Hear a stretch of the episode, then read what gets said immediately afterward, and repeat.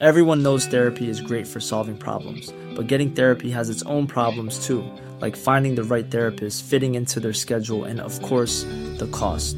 Well, BetterHelp can solve those problems. It's totally online and built around your schedule. It's surprisingly affordable too. Connect with a credentialed therapist by phone, video, or online chat, all from the comfort of your home. Visit betterhelp.com to learn more and save 10% on your first month. That's BetterHelp, H E L P. Hey there, it's Michelle Norris. I'm host of a podcast called Your Mama's Kitchen. When I travel, I'm usually looking for a way to find a taste of home when I'm not at home. And one of the things I love to do when I am at home is entertain. And Airbnb allows me to do that. When I was in California recently, I rented a house that had a great kitchen. And when we were sitting around the table, we we're all thinking, we're in someone else's house. Someone could be in all of our homes as well. If you have a home, but you're not always at home, you have an Airbnb. Your home might be worth more than you think. Find out how much at airbnb.com/slash host.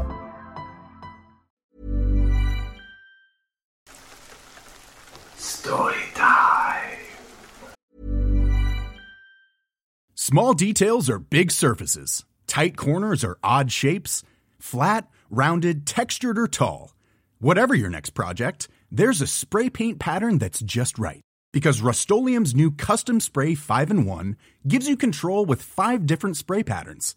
So you can tackle nooks, crannies, edges, and curves without worrying about drips, runs, uneven coverage, or anything else. Custom Spray 5 and 1. Only from Rust Everyone knows therapy is great for solving problems, but getting therapy has its own problems too, like finding the right therapist, fitting into their schedule, and of course, the cost. Well, BetterHelp can solve those problems. It's totally online and built around your schedule. It's surprisingly affordable too. Connect with a credentialed therapist by phone, video, or online chat, all from the comfort of your home. Visit betterhelp.com to learn more and save 10% on your first month. That's BetterHelp, H E L P. Hey there, it's Michelle Norris. I'm host of a podcast called Your Mama's Kitchen. When I travel, I'm usually looking for a way to find a taste of home when I'm not at home. And one of the things I love to do when I am at home is entertain. And Airbnb allows me to do that. When I was in California recently, I rented a house that had a great kitchen. And when we were sitting around the table, we we're all thinking, we're in someone else's house. Someone could be in all of our homes as well. If you have a home, but you're not always at home, you have an Airbnb. Your home might be worth more than you think. Find out how much at airbnb.com/slash host. Hey, it's Ryan Reynolds, and I'm here with Keith, co star of my upcoming film, If, only in theaters, May 17th. Do you want to tell people the big news? All right, I'll do it. Sign up now and you'll get unlimited for $15 a month in six months of Paramount Plus Essential Plan on us. Mintmobile.com slash switch. Upfront payment of $45 equivalent to $15 per month. Unlimited over 40 gigabytes per month. Face lower speeds. Videos at 480p. Active Mint customers by 531.24 get six months of Paramount Plus Essential Plan. Auto renews after six months. Offer ends May 31st, 2024. Separate Paramount Plus registration required. Terms and conditions apply if rated PG.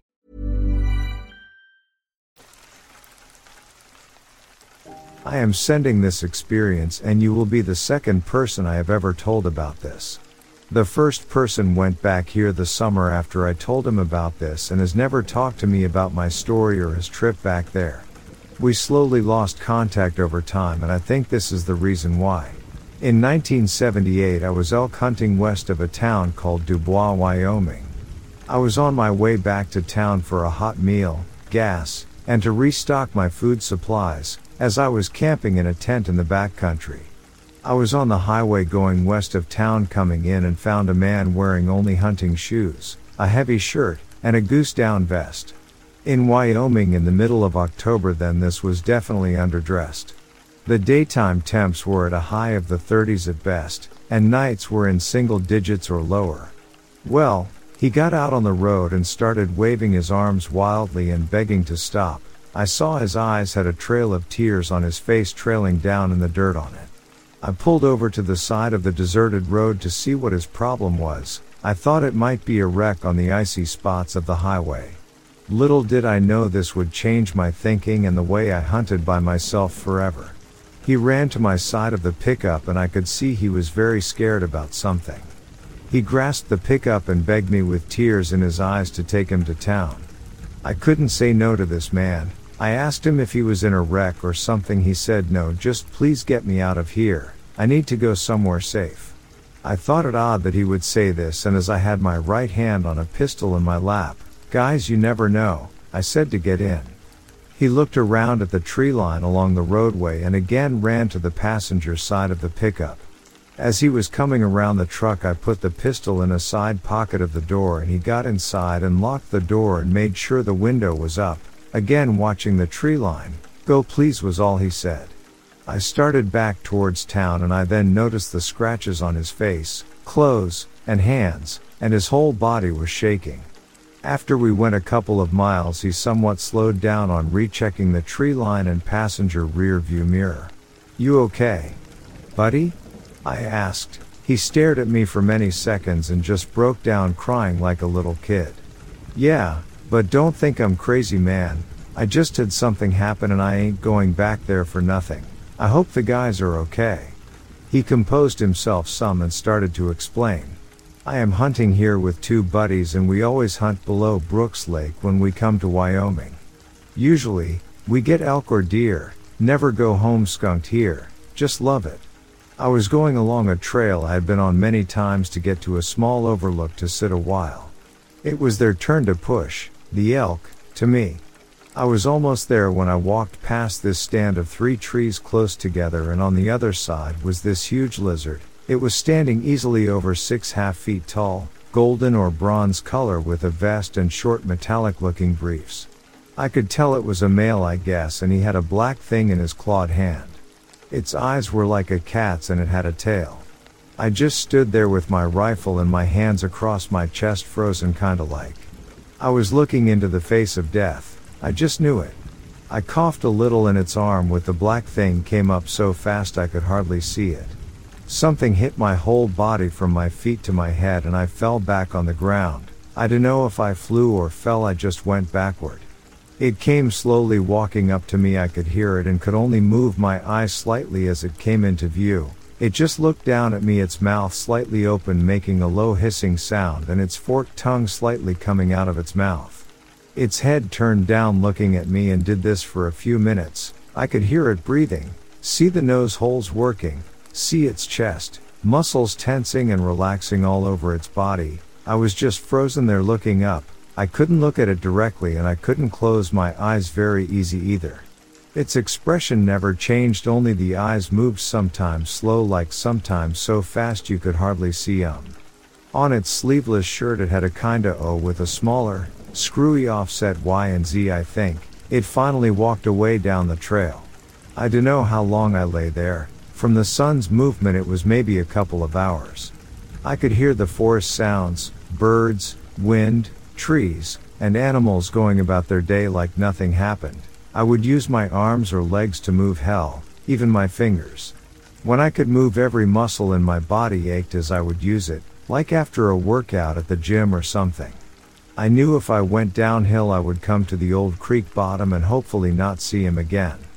I did that, I followed it to the canyon bottom and then to the road and you.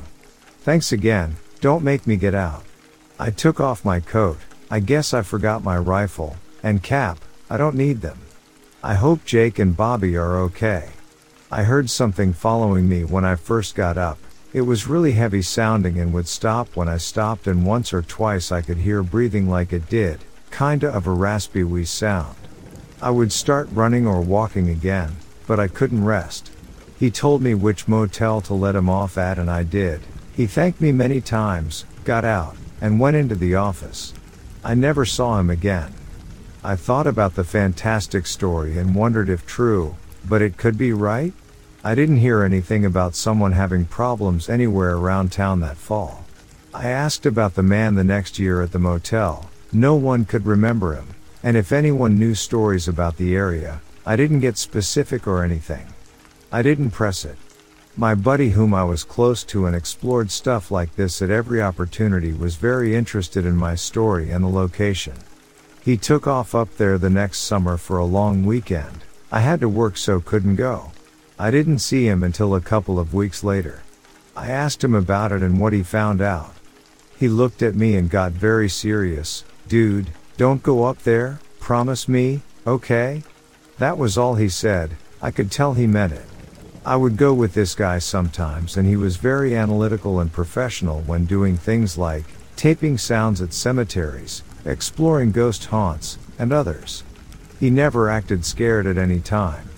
I have never hunted or been on that side of the highway since then, but have talked to others who have seen large barefoot prints, strange flying stuff, or howls over the years since then around the Wind River Mountains for what it's worth. I do like to read about the unknown and sometimes explore it, but, and I mean but, if it just feels wrong before I start, I leave it alone. Now when I hunt anywhere I don't fear bears, wolves, or other people, but I am wary of what else might be out there, and always let someone know where I go and when I should be back.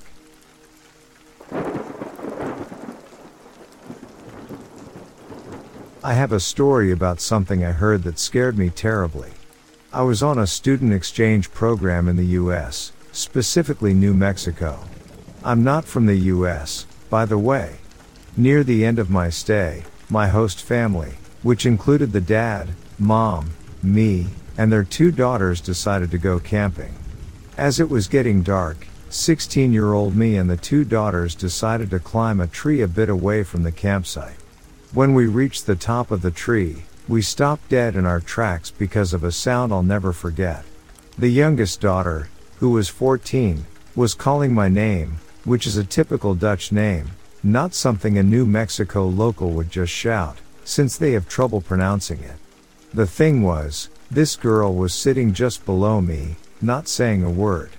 We sat there as this thing, whatever it was, kept shouting my name in her voice for what felt like an eternity but was actually just five minutes. When it stopped, we bolted back to the campsite where the mom and dad were sitting, just enjoying the evening. But when we told them, the dad's face turned pale as a ghost, and he immediately told us to grab our things because we were leaving. Five minutes later, we were gone. To this day, I still have no idea what that was, and the dad never wanted to talk about it.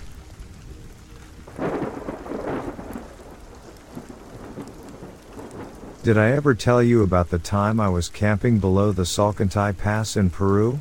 We were set up in small tents inside a big tent, roughly the size of a garage, housing four smaller tents. I was awoken late at night by something pushing against the entire side of my tent, something big. We were above 10,000 feet, and my mind began to whirl with the worst possibilities it could be a puma, some sort of bear, are there bears here? or something unknown, like an Andean Yeti? It began to grunt, and I could hear really heavy breathing. This thing had mass. It was no human. I didn't want to wake everyone up with a yell. I tried to be courteous, but more likely, I didn't want to one, look like a wimp to the other guys on the trek, or two, seem like a scaredy cat to the lovely women on the trek. I summoned my courage, took some deep breaths, and began to unzip my tent. I crawled out, and there I was, face to face with a huge, long-horned bovine. This cow stared at me in the darkness with blank black eyes. Having been raised on and around farms, I sat to read the animal's body language. It seemed relaxed and let out a snort. This had to be a domesticated animal, left by shepherds in the highlands to graze. Now, what to do? Using slow movements, I began, not quite cowboy singing to the little doggies on a drive, but variations on those sounds that every farmer makes when they want to get an animal to move. I guess the animal had entered the shelter to escape the cold and wind. Though I felt for this critter, I'd rather not sleep next to a 2,000 pound animal with just a thread of fabric between us. I slowly made my figure large and approached with arms wide. I slowly backed the bull out of the tent, a sort of reverse matador, and he complied. That is when I defeated the beast at Tenegra.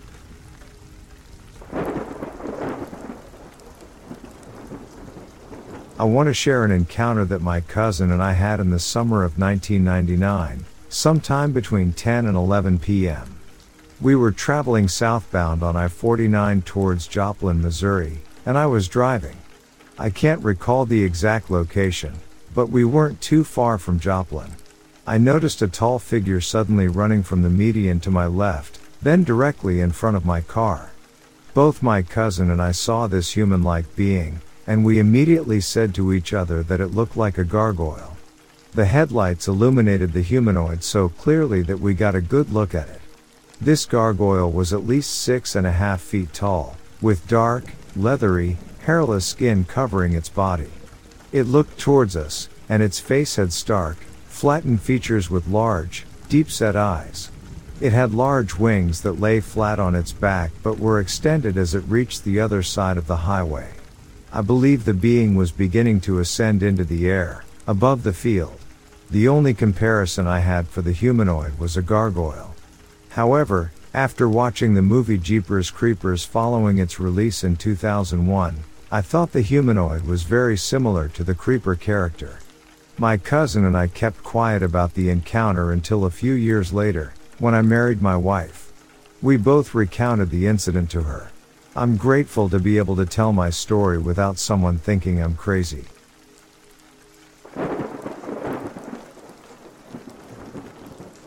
In June of 2012, on a weekend, Don and Mary, not their real names, decided to go on a relaxing weekend drive through the rugged but beautiful countryside of Stone County, Arkansas, not far from their home in Batesville.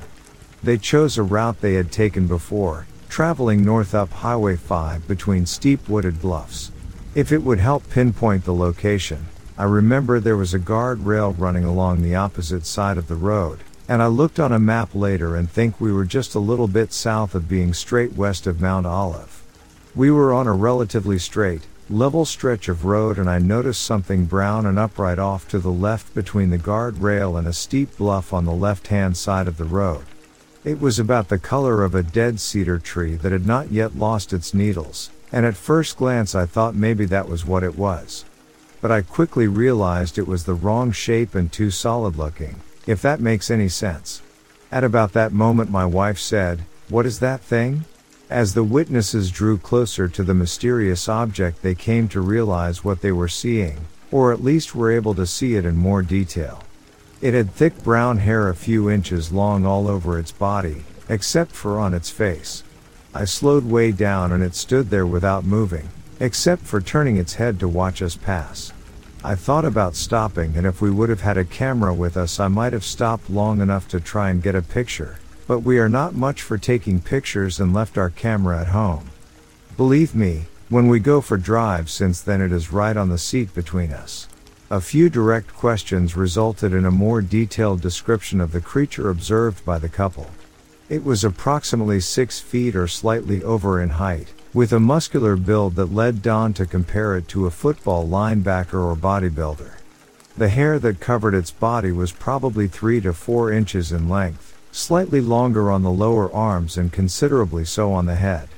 The eyes appeared to be a very dark brown and the skin exposed on the hairless portions of its face looked like a person that spent a lot of time out in the sun, tan to the point of being more of a brown color and somewhat wrinkled. The lips were noticeably lighter in color and pinkish. It was the face that I remember most of all, Don told me. It looked so damned human. Yeah, it had that ridge above its eyes more like an ape or gorilla, but the eyes and the rest of the face showed a clear expression of intense curiosity. It was like he was just as interested in figuring out what we were as we were about him. There was no sign of fear or threatening at all. Another direct question elicited the fact that the shape of the head might have been rounded up just a little bit more, but was very much like a person. The couple had come to a complete stop when they got even with the creature, with no more than 25 feet or so between them. I have read about the foul odor mentioned more than once by Bigfoot witnesses, but we had the window down and there was very little breeze at the time. There either wasn't any odor or it was too slight to notice. They also reported no audible sound, such as a vocalization, coming from it. When asked, Don stated that they had done quite a bit of reading about Bigfoot on the internet since their experience, but prior to it had only been vaguely aware of the phenomenon. When asked how the sighting ended, Don chuckled and said, It was almost like he got bored looking at us or decided we weren't going to get out of the way if he wanted to cross the road. He just turned around and walked off into the woods until we couldn't see him anymore. The amazing thing to me was that something so big could be so quiet. He barely made any sound at all.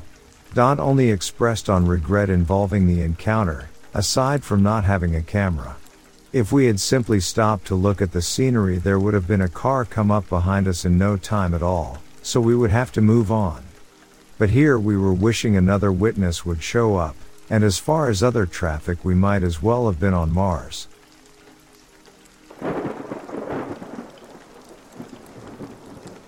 I went RV camping with a very large group a few years back. There were probably 45 of us, and the main campground was full of RVs. When I and the two girls I was planning to share a trailer with pulled up. No problem, there were a few spots across the road near the river. So we were by ourselves and the second night I was awakened by animals moving around outside our RV. One of them growled and it sounded very much to me like a cougar. I don't own a gun and I left my knife in the house, so we were defenseless. I woke up the girl sleeping closest to me thinking that the other girl probably wouldn't handle the situation well. So my awake friend and I just prayed and sat there tense ready to fight for our lives until the cougars eventually went on their way. It was a hellish night and I didn't sleep at all after that. Turned out, the cougars were a couple of guys from the other campsite playing around making animal noises and mucking around our RV. We're all in our 30s, by the way. I'm not mad, but I'll never go camping again.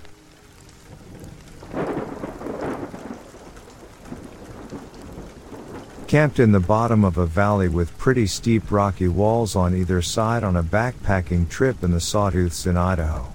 In the middle of the night, we were all woken up by the sound of a rock slide, something that happens often in a place like that, I'm sure. Not like a whole mountainside giving way or anything, but at least a few large boulders tumbling down.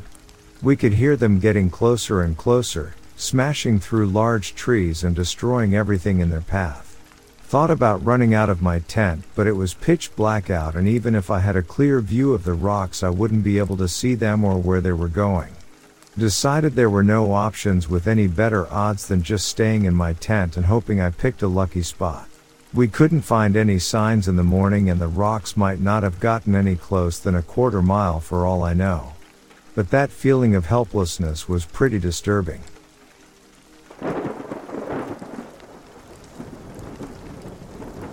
The story I'm going to relate to you goes back to 1975.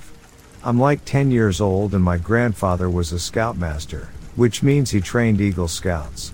So he and a junior scoutmaster would take between 8 to 10 kids out in the woods for survival camping skills.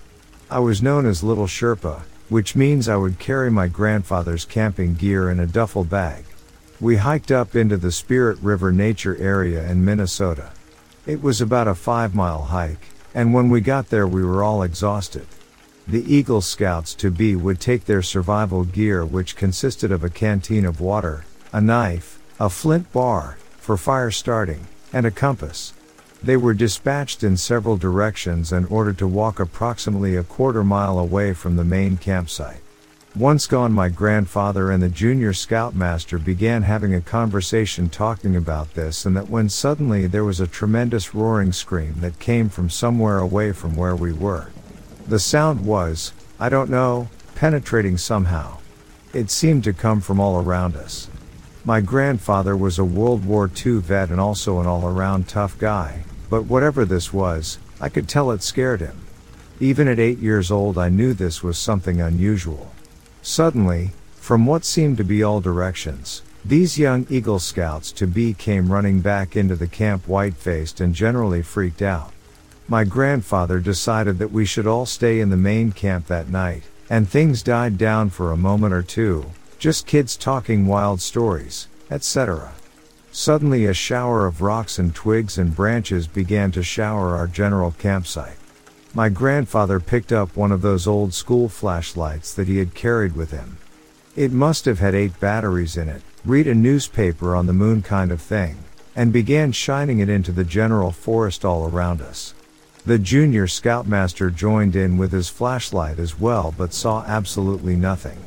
I do remember it being an awfully quiet night after that. Dead quiet. At what I would imagine to be around 2 o'clock in the morning, we were all startled awake again by this guttural scream that seemed to pass through us like the concussion of a large firework. We did not get any sleep the rest of that night, and although this was supposed to be a three day camping trip, it ended that next morning. And yes, all of the Eagle Scouts were given their credits for their survival camp. Looking back on it, many things have happened in my life that were weird, but that one will always stay with me. I have no idea what it could have been, and I've never heard anything even close to that awful sound. Thanks for your time.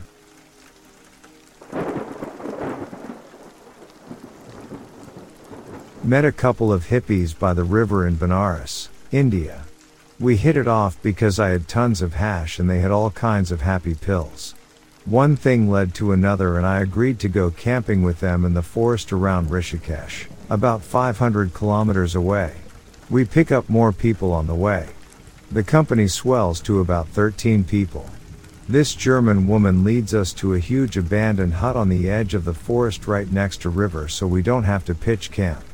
Which was good because most people didn't have camping gear. We all have a whale of a time and pass out. I wake up terrified coming down heavily from the high, in a negative trip. My heart is thumping out of my chest. I feed it's going to stop anytime. The walls are closing in on me. I look around and everybody is passed out or sleeping. I tried to wake almost everyone. No one moves. I think they are all dead and I am dying too. I freak the F out bawling my eyes out. I think I just dropped to the floor and waited for the end for God knows how long. When that didn't come I sat up and rolled a joint. That calmed me down. At least three other people who woke up later behaved just as I had.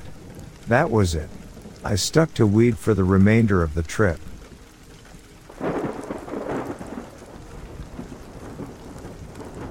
It was October, the end of a very warm Indian summer. A bunch of us kids sat milling around in a field behind a neighbor's house trying to decide what to do on such a boring lackluster day.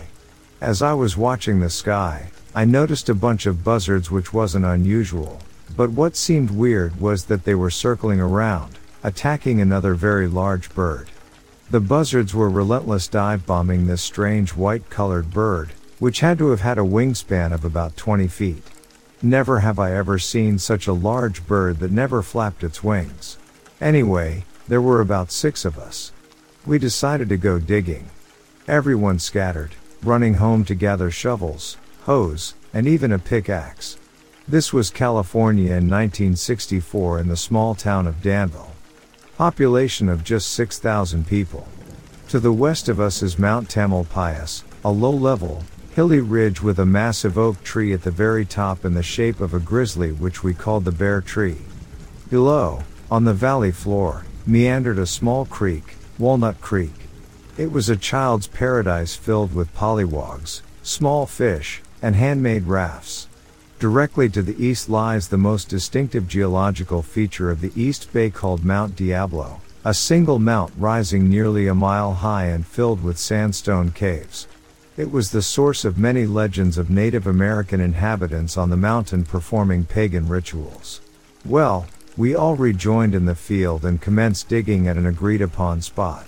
Shovels, picks, and hose flailing, dirt flying in all directions, and it was a wonder that no one was gouged to death. Then it happened.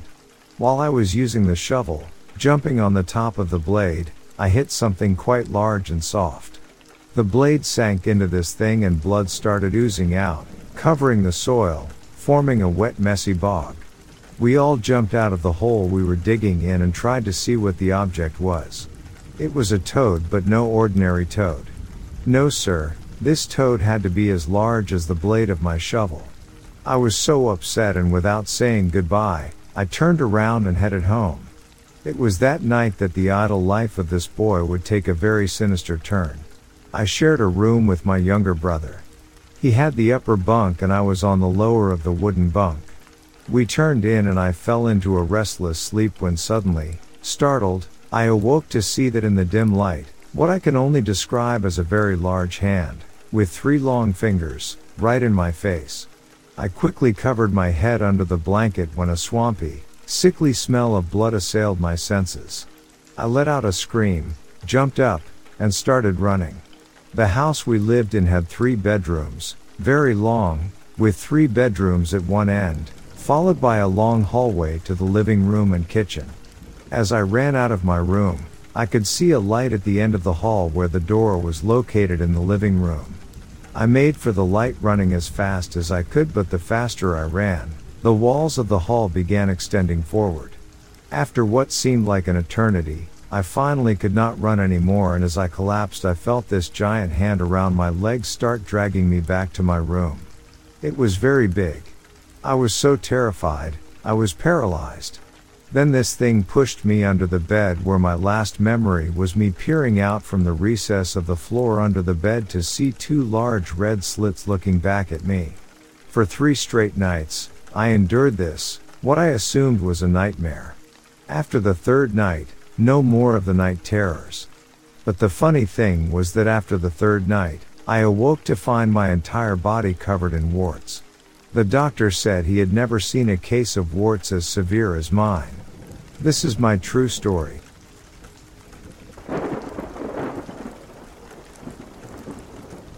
I was living in Brazil and a friend and I decided to do a one night out and back through mountainous rainforest terrain in one of the southern states. We mostly wanted to get some exercise and do a gear shakeout before going on a longer trip in Patagonia. The experience started out really tough. We were doing almost constant climbing and it was hot. Humidity was near 100% through lush vegetation. Eventually we were pretty much in clouds and completely drenched from sweat and humidity. It was kind of hellish, soaked to the bone with no chance of drying out. Fortunately, at that altitude it gets below freezing frequently at night so there weren't many insects or animals, only birds. We hiked for probably 8 hours with little progress, it was slow going through tough terrain. At early evening we came to a flat spot, the first we'd seen in hours, and decided to make camp as it was starting to pour. I basically made camp in several inches of standing water.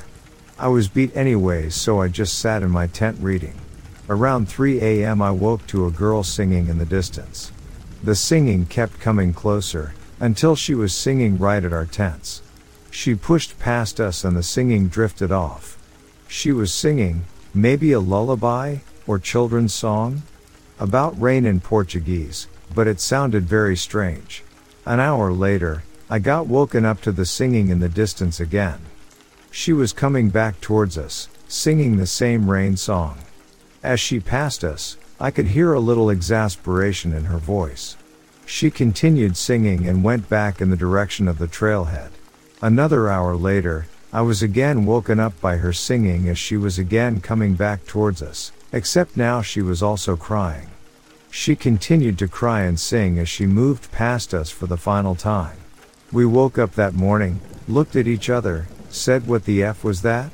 And then got on our way. It was very eerie at the time, and I don't have an explanation for it. We were in an extremely isolated location and the trail was definitely only used by recreational hikers, so I really can't say why this woman was out wandering, singing, and crying at 3 a.m.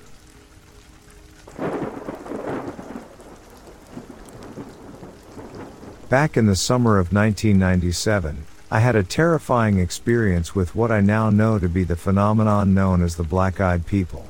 At the time I had never heard of these beings and have been bothered by the experience for many years. It's only just occurred to me to scour the internet to see if anyone else has ever witnessed anything like it as I knew that I couldn't possibly be the only one that this has happened to. My encounter differs from any that I have now discovered so far as they were not trying to communicate with me but were rather trying to keep away from me. Believe me, I now know that that is a good thing. Also, it differs in the fact that my experience happened in broad daylight rather than late at night like the others I have read. It was a hot sunny summer day in 1997. I was about 15 at the time and was out with my friends. I live in a small town called Grantham in Lincolnshire in the UK. While out with my friends, I was not far from my home and decided to go home to grab a quick drink, and my two friends accompanied me down to my house and waited outside whilst I went in to have a drink of water. I was quite thirsty so quickly drank two pints of water and then went back outside. My friends had gone so I decided I would walk back to my friend's house which was around the other side of the block. As I walked up the path to the street I happened to look about five houses down where my mom's friend lived. At the front of Small details are big surfaces. Tight corners are odd shapes. Flat, rounded, textured, or tall. Whatever your next project, there's a spray paint pattern that's just right. Because Rust-Oleum new Custom Spray 5 in 1 gives you control with five different spray patterns. So you can tackle nooks, crannies, edges, and curves without worrying about drips, runs, uneven coverage, or anything else.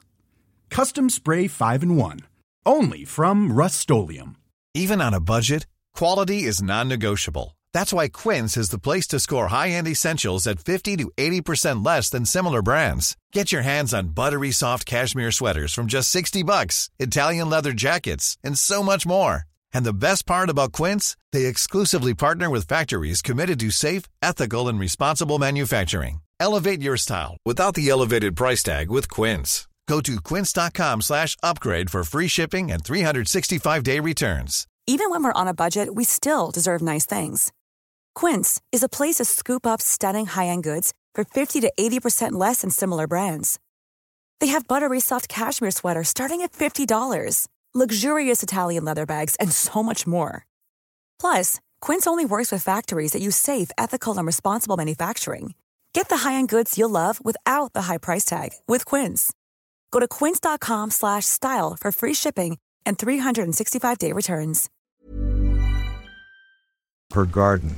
She had a wooden fence at the time and a driveway on the furthest side of the garden there was also a wooden fence, and just behind it, there were two very large conifer trees that overhung the fence. So looking down the street I saw two people backed up to the fence and the top of them was pushed back into the overhanging conifers so I only saw the two pairs of legs. Thinking that these were my friends messing around with me I started walking down towards them. As I got closer to them I shouted out, Come on you two, I can see you hiding there. Thinking that they would come out laughing, I smiled to myself. But instead of coming out, they managed to jump up into the conifers, over the fence, and come out in my mum's friend's garden. At this point I was thinking how they could have done this because the foliage on the trees was pretty thick. They didn't stop there. They turned around towards the next garden and managed to climb over the five foot fence panel. As I watched them weirdly go over the panel, I shouted again to stop messing around. I said that it was weird the way they got over the fence because it wasn't a hop or a jump. I can only describe it as lizard like. That's the only way that comes to my mind to describe it. So I kept walking down the road and watched as they went over a six feet gate into the next door's back garden. So I thought to myself, I know what to do. I would carry on walking and catch them when they come out of the next garden. I picked up my pace, carried on, and caught sight of them in the next garden and stopped dead in my tracks as I looked in horror at what I'd been chasing. They stood a few feet away from each other. One looked like a teenager, he was wearing the fashion of the time which was a blue puffa jacket that was zipped up. He was wearing jogging bottoms that had studs up the legs which were called poppers. Trainers. And a baseball cap.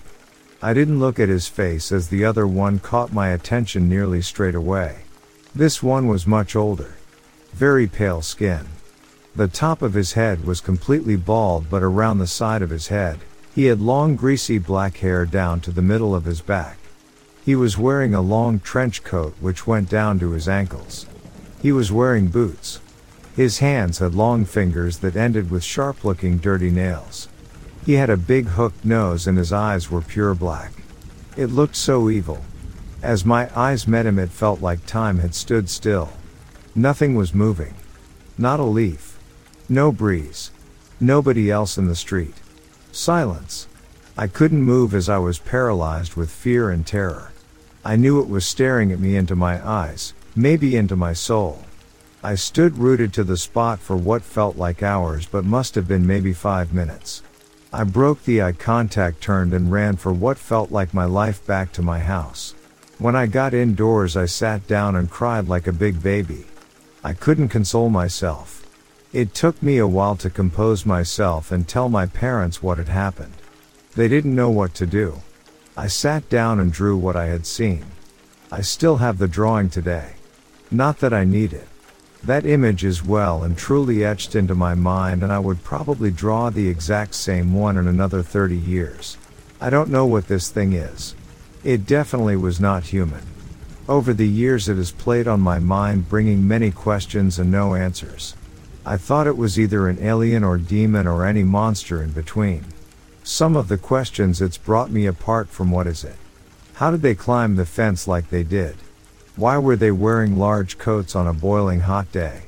After reading other accounts of them, why were they out in the middle of the day on a normal street in a small town? Why did they run from me? I hope no one ever has the experience of these black eyed beings, and if you see one, run for it. P.S. It turned out that my friends went straight back home when they left me. I was quite angry with them for a while and told them what had happened for them to laugh at me and think I was joking. I've never been more serious about anything. This is no laughing matter and I dread to think what could have happened if I hadn't run off. Please be aware of them and take care of yourself.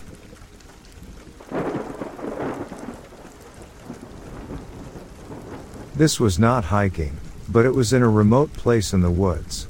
My uncle built a house out on some acreage he has that is pretty far out there.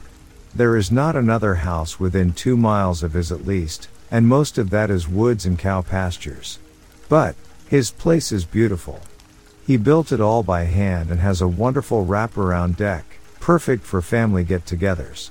We were all out there, probably 20 adults and 5 or 6 kids, for a party one day. It was one of those summer times when it is blazing hot, but the light breeze is cool enough you do not notice it after a while. I had been there hanging out all day when I was asked to run into town and grab some more groceries. So, I packed up and headed out. Got the groceries and everything was fine. As I drove back, it was starting to get dark and it was at a time of year when dark comes fast. It was pitch black out there when I finally arrived. As I pull up, I notice something is sitting in front of my car, facing the house.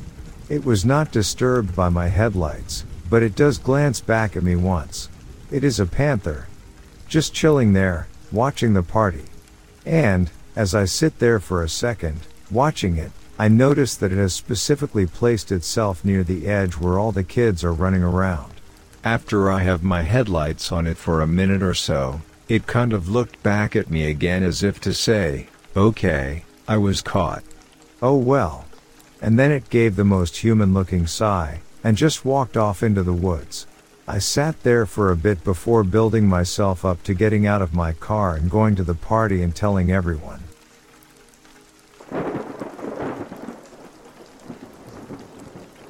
We bought a little house down by the Loveland Castle Museum back in 2000. It was perched above a ravine and creek, and the back of the house dropped off very steeply. There would have been enough room for a man or a bipedal person to stand behind the house, but the basement windows were eye level and the first floor was quite far up from the place where one could stand. The reason I point this out is that because it was a very small house, we had to use the basement for our two boys' bedroom. They kept complaining that something kept looking in the window at them and my husband and I laughed it off at first.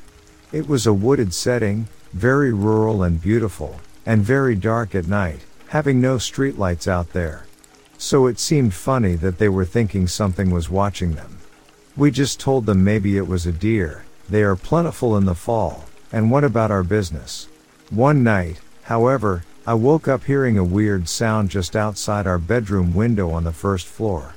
It faced out back of the house, and I was puzzled as to what it could be because it sounded like a man, breathing heavily. I started to sit up and realized that whatever it was, it was looking in my window, just inches from my head and I was terrified. I did not look out because I knew that I would see it and I kept feeling something urging me to look. We often would hear squeaking noises, screeching, not like an owl, and a crying baby. I woke my husband up and he said whatever it was, it would have had to be 10 feet tall to look in our window.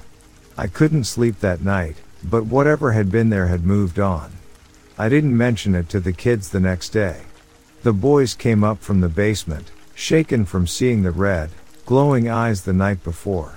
They were every bit as big as red road reflectors and they heard heavy breathing and the hair on their bodies stood up on end.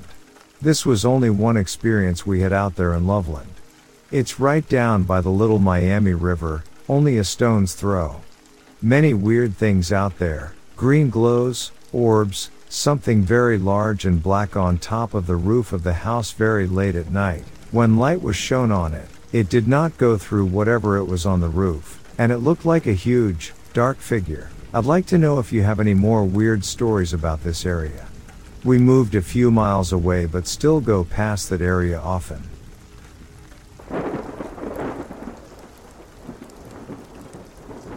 On January 12, 2006, the witness walked into his home to find a devil like creature confronting his six year old Labrador dog.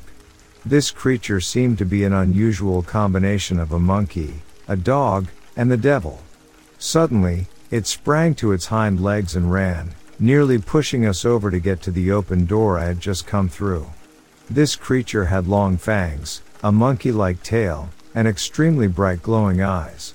In another report, an Ohio woman driving through Roanoke, Virginia at about 2:30 a.m. reported a similar encounter in the late 1990s while driving on a dark road at night and forced to take a detour due to road construction. She had driven past a road sign that read, Red Wolf crossing close to Elizabeth City when a creature, which was not a wolf, leapt in front of her car. The creature was all black with very short sleek fur, pointy ears, and a long thin tail. She described it as cat-like, and yet not like any cat she had ever seen. The snout was flatter than a dog's and more like a cat's. The creature was very tall because she saw it when it was standing on its hind legs and was easily six feet tall. She indicated its torso looked very much like that of a very thin man and its head resembled a large monkey. Even though it was thin, it had muscular legs and arms. Later, the woman checked with the U.S. Game and Wildlife Department who told her there were no black wolves in the area but suggested she had seen a feral dog, feral meaning wild, or a wolf dog hybrid. But the woman was emphatic it was not a wolf or dog. The woman explained the creature may have been on all fours just before leaping. The creature leapt with such force and height that it only took one bound to make it across both lanes of the highway. This indicates the creature leapt more than 18 feet or 6 meters to get across the road. Dogs and wolves do not leap this far in one jump. Even larger animals such as deer usually take several bounds to leap across a road.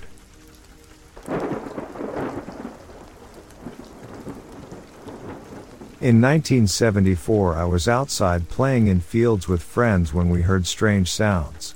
The sounds seemed to come from nowhere. Then an object appears. It looks as if it is white silvery, undefined size but large window in front of it. It appears far away but a man is looking at us. He appears very close. Even now I can still visualize him, with white hair, and a white beard, wearing a kind of silvery suit. He is just watching us. We stand looking up. I don't know for how long, but remember that there was no fear. While looking at him we notice others are in the background behind the man. I had a feeling one was a woman but unsure. Then like a switch had been turned on myself and my friends started running away to our homes. We have never spoken of the events now or at the time, not a word like it didn't happen. I'm unsure how long we watched or were watched. This did not happen in the countryside by a large housing estate near Glasgow, Scotland. I always wondered who the man was and why was he watching us?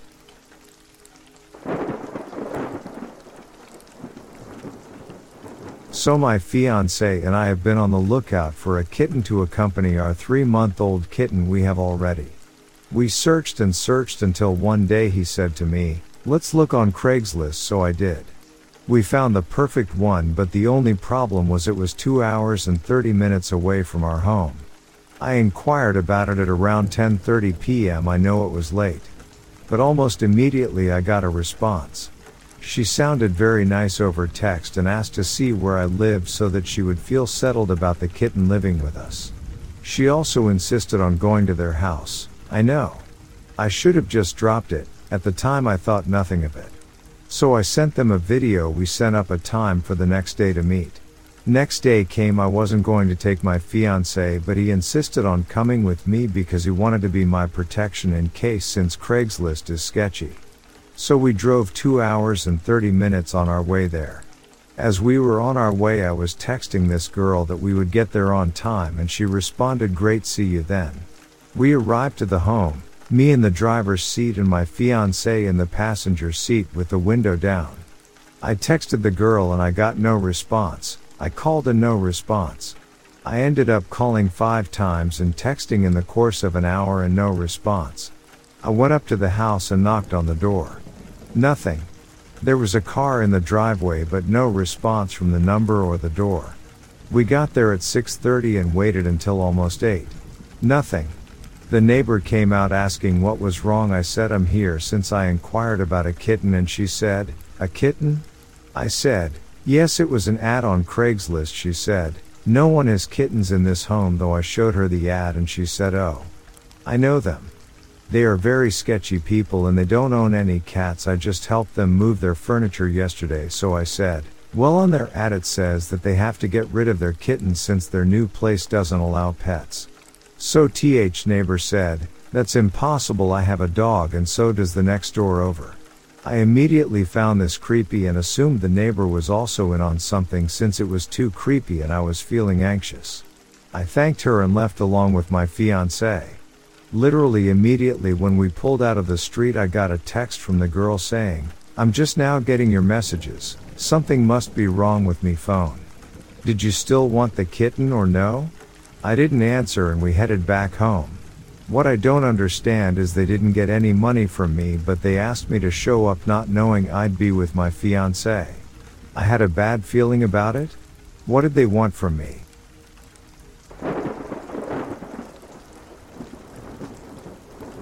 I was desperate. I had recently been let go from my job as a CNA at the same place after 11 years. Not even a thank you. I was a young woman trying to make ends meet and thought I'd struck gold when I first read the posting on Craigslist. Caregiver needed for elderly couple, mostly for wife. Duties will include assisting with bathing and dressing. May also include some cooking and cleaning. Experience is preferred along with a kind heart and worker bee like attitude. Good starting pay offered. Other than the obvious spelling mistakes, the ad sounded perfect.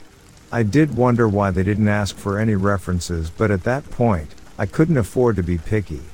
My other efforts at finding work hadn't panned out at all. Within less than 24 hours after I applied, I received a response back asking me to come out and meet them the next day. I checked my calendar and I was free. The town was basically one main road running straight through the center of town. There were a few homes on each side. A lot of them were multi-level homes, with some having yards that looked neglected and needed sprucing up. I pulled up to the house with the GPS blaring you have arrived at your destination. I got out of my car and took a moment to look around a bit more. As I was scanning my eyes meet those of an elderly man sitting in a chair on his front porch. I smiled and waved. But instead of returning the gesture he stared back at me with a blank expression. He had that thousand yard stare going and it made me shiver a bit despite it being quite warm outside. I didn't see anyone else out and heard no sounds except an occasional bird chirping somewhere unseen. There was an eerie calmness about the whole area. Answering the front door after several knocks was an elderly man. He introduced himself as Douglas. He welcomed me inside and asked me to take a seat in his living room. I sat down in an open chair, with Douglas saying he'd be right back as he walked upstairs. I heard Douglas lose his footing a couple of times as I'd hear a thud on the wooden stairs every few steps. I got up and walked over to bottom of the stairs. Hey, are you okay, sir? By the time I got over, I saw him disappear around the corner upstairs. He never did answer me. I retook my seat in the living room and looked around the place. The TV had some old game show on that I didn't recognize. I have to be honest, the whole place looked a bit unkempt and dusty. And then there was the smell. It was something I couldn't quite put my finger on. kind of musty like they hadn't opened the house up in a while. I sat and waited for a while. The whole time I thought I heard talking from upstairs even with the TV on. I'm guessing Douglas was talking to his wife. I wanted to get this going though, Lord knows I needed this job. Finally, after a while longer Douglas came back down, this time accompanied by his wife. Hello my dear, my name is Martha. How do you do? Her stuttering threw me off a bit. I extended my hand to shake hers but all she did was give me that familiar stare like the man outside did earlier. She turned to her husband and he simply nodded at her. She awkwardly extended her hand and we shook. I swear I could feel something tingling beneath the skin on her palm. Another shiver came over me. The three of us sat and talked for a bit, and I got mostly yes or no answers to my questions. Before I could ask about their lack of wanting any references, I had nature calling me to find the bathroom. Martha directed me to one through the kitchen and down another hallway. Her instructions weren't too helpful, but I eventually found it. The musty smell assaulted my nostrils as soon as I opened the door. Good God! I tried to cover my nose and mouth as best as I could. I thought about cracking the window but decided to get done and get out. When I opened the toilet, I nearly hurled as another wave of stench hit me. What's worse was what was inside bugs everywhere. Some looked dead, but most were squirming around inside the water and the bowl. Many climbed over each other to get out as they fell out and came right at my feet. I stepped on a few and they crunched like dry leaves under my shoes. Hell, I pulled the door open so hard it slammed into the wall as I let go. I ran out into the hallway, ready to one apologize for slamming their door, and two let them know about their obvious bug problem. But I only made it a few feet when I stopped dead in my tracks. At the end of the long hallway was Martha. She was standing there, completely still. The lighting in the hallway wasn't too good so I could barely see her face, much less anything else. You okay, Em, my dear? We heard you scream. Everything alright? Ah, yeah, you guys have a lot of bugs in here. Maybe cockroaches, I couldn't tell. And I'm really sorry about the door. Don't worry about the door, my dear. Happens all the time. Come in the kitchen and we'll have some tea. I really didn't like tea, but I figured I needed to try and make up some ground with them after what just happened. Martha went into the kitchen and I soon followed. She reached into the cabinets and was pulling out seemingly everything inside. Can I help you find something? It was then I stopped talking and took a closer look at my surroundings. On top of the cabinets. On top of the refrigerator. Even on Martha's clothes. There were more bugs. Possibly hundreds of them, all with their little antenna slowly waving around and many seemed to be looking right at me with large dark compound eyes. Martha. I started stepping out of the kitchen, back towards the living room. Back towards the front door. Yes, dear? She was still fumbling around when she finally pulled out the tea kettle. Found it. I took a quick peek behind me and Douglas was nowhere to be seen. I turned back around to see Martha standing so close to me our noses almost touched. Ah, I fell, landing hard on my back. Martha stood over me and she had handfuls of the creatures crawling over her clothes and skin. Some fell off onto me and I tried to fling them off. Where are you going, my dear? Don't you want some tea? As she spoke, a couple of the things fell out of her mouth. I even saw a top tooth come out as well. I sprang to my feet and turned towards the door. And ran smack right into the thick frame of Douglas. I fell back again, but not all the way over this time. I grabbed a chair for support and half kneeled as the two bodies of Douglas and Martha slowly advanced on me. It was at that point that something came over me and I made a split second decision. One that I would soon come to regret. I got to my feet and sprinted right past the both of them. I went between them as they tried to grab me and ended up falling into each other. I made it to the front door and reached for the handle. It took me a couple of seconds to realize there was no handle. I tried to find a way, any way to get the door open. Nothing would work. I frantically looked all around for some other way out. There was no way I was going into that kitchen or hallway again. I had only one choice, The upstairs. I took the steps two at a time, almost slipping in the process twice. The upstairs was no better than downstairs. It was dark and musty. The smell. Oh god, the smell was putrid. F. I covered my mouth and nose with one hand while I tried to open every door I came to. None of them opened, but I swear each time I tried the handle on one I could hear muffled voices behind the door. They sounded like they were crying out for help. Finally, the last door I came to swung open without effort. The room was small and set up up with only a single bed and mattress in it along with a nightstand. The bed was currently unoccupied. And the windows. Both windows had bars crudely placed over them. I just caught my breath when I was shoved down hard from behind. This one's for you. I turned my head to see Douglas standing over me. I swear he had a look of satisfaction on his face. Martha followed behind him. They always run. So predictable. She looked down at me and then Douglas before turning back to head down the hall. I'll get that tea ready since you'll be staying with us now. She laughed in a strange way that sounded forced like it was foreign to her. I turned back to Douglas who had now crouched down beside me. Well, let's get you comfortable in the bed. Our brothers and sisters are waiting. He pointed with both index fingers to the empty room. That's when I heard sounds like a million nails scratching at the inside of the walls. Scratching to get out and get to me. He dragged me over to the bed even as I tried to resist. I had lost the will to fight as soon as I had entered this room. This had been their plan the whole time and I walked right into it. God only knows how many others they had trapped in here. Douglas threw me onto the bed hard and we struggled against one another. He held my arms tight and sat on my pelvis to hold me down. Now darling it'll only hurt for a moment. He leaned over me a bit and opened his mouth wide. That's when I heard his jaw pop out of place.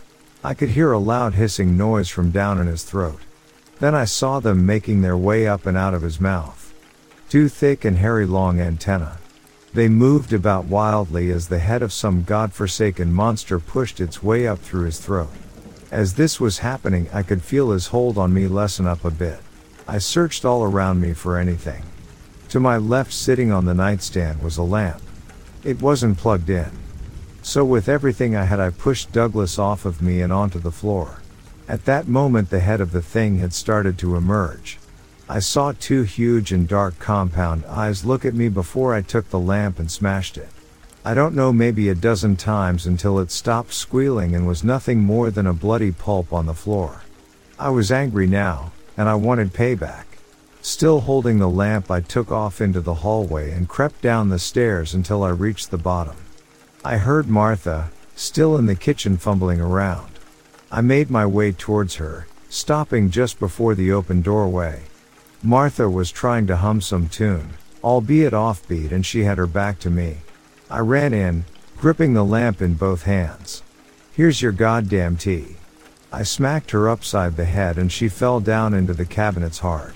Her whole body started to convulse as I dropped the lamp and ran to the hallway. The one I said I'd never go back down again. I remembered now the bathroom had a window. I opened the bathroom door and saw my chance at escaping this place. And much to my surprise, there wasn't a bug in sight. I forced the window open and pushed the screen. I climbed out and ran through the tall grass and weeds right to my car. That's when I saw them. People standing in front of their homes. Most of them elderly, some young. But all were standing and looking right at me. Then they all opened their mouths and started emitting a collective hissing noise. It was so loud and awful I had to cover my ears as I got into my car. I floored it in reverse with all the people still standing, and now pointing at me. As I drove away I looked and saw the man I had waved at earlier when I arrived in town. He was waving back this time and had the fakest looking half smile I'd ever seen. His waving arm fell off at the shoulder and he looked down at it. I turned away in disgust and never looked back. When I was sure I was safe and far enough away, I stopped and called the police from a gas station I found.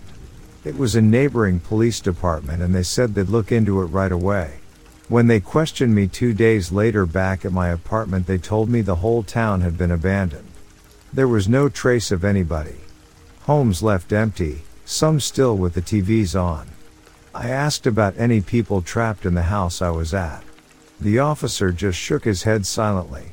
It took a while, but I did find another job at an assisted living facility. This one I applied for in person though. And I'm happy to say it's a great place, a bit of a drive, but it's worth it. No bugs as far as I can tell. I just want to leave you with this warning though. Those things, whatever they were, are still out there somewhere. I don't know what they are or where they came from. And I think I made a mistake by killing what was inside of Douglas. At night I can hear the sounds of scratching in my walls. It's my turn for payback. So watch out for news of strange disappearances in your area. And if you ever see a posting like the one I did on Craigslist or anywhere else, take my advice. Avoid them at all cost. I have to go now. The scratching is getting louder.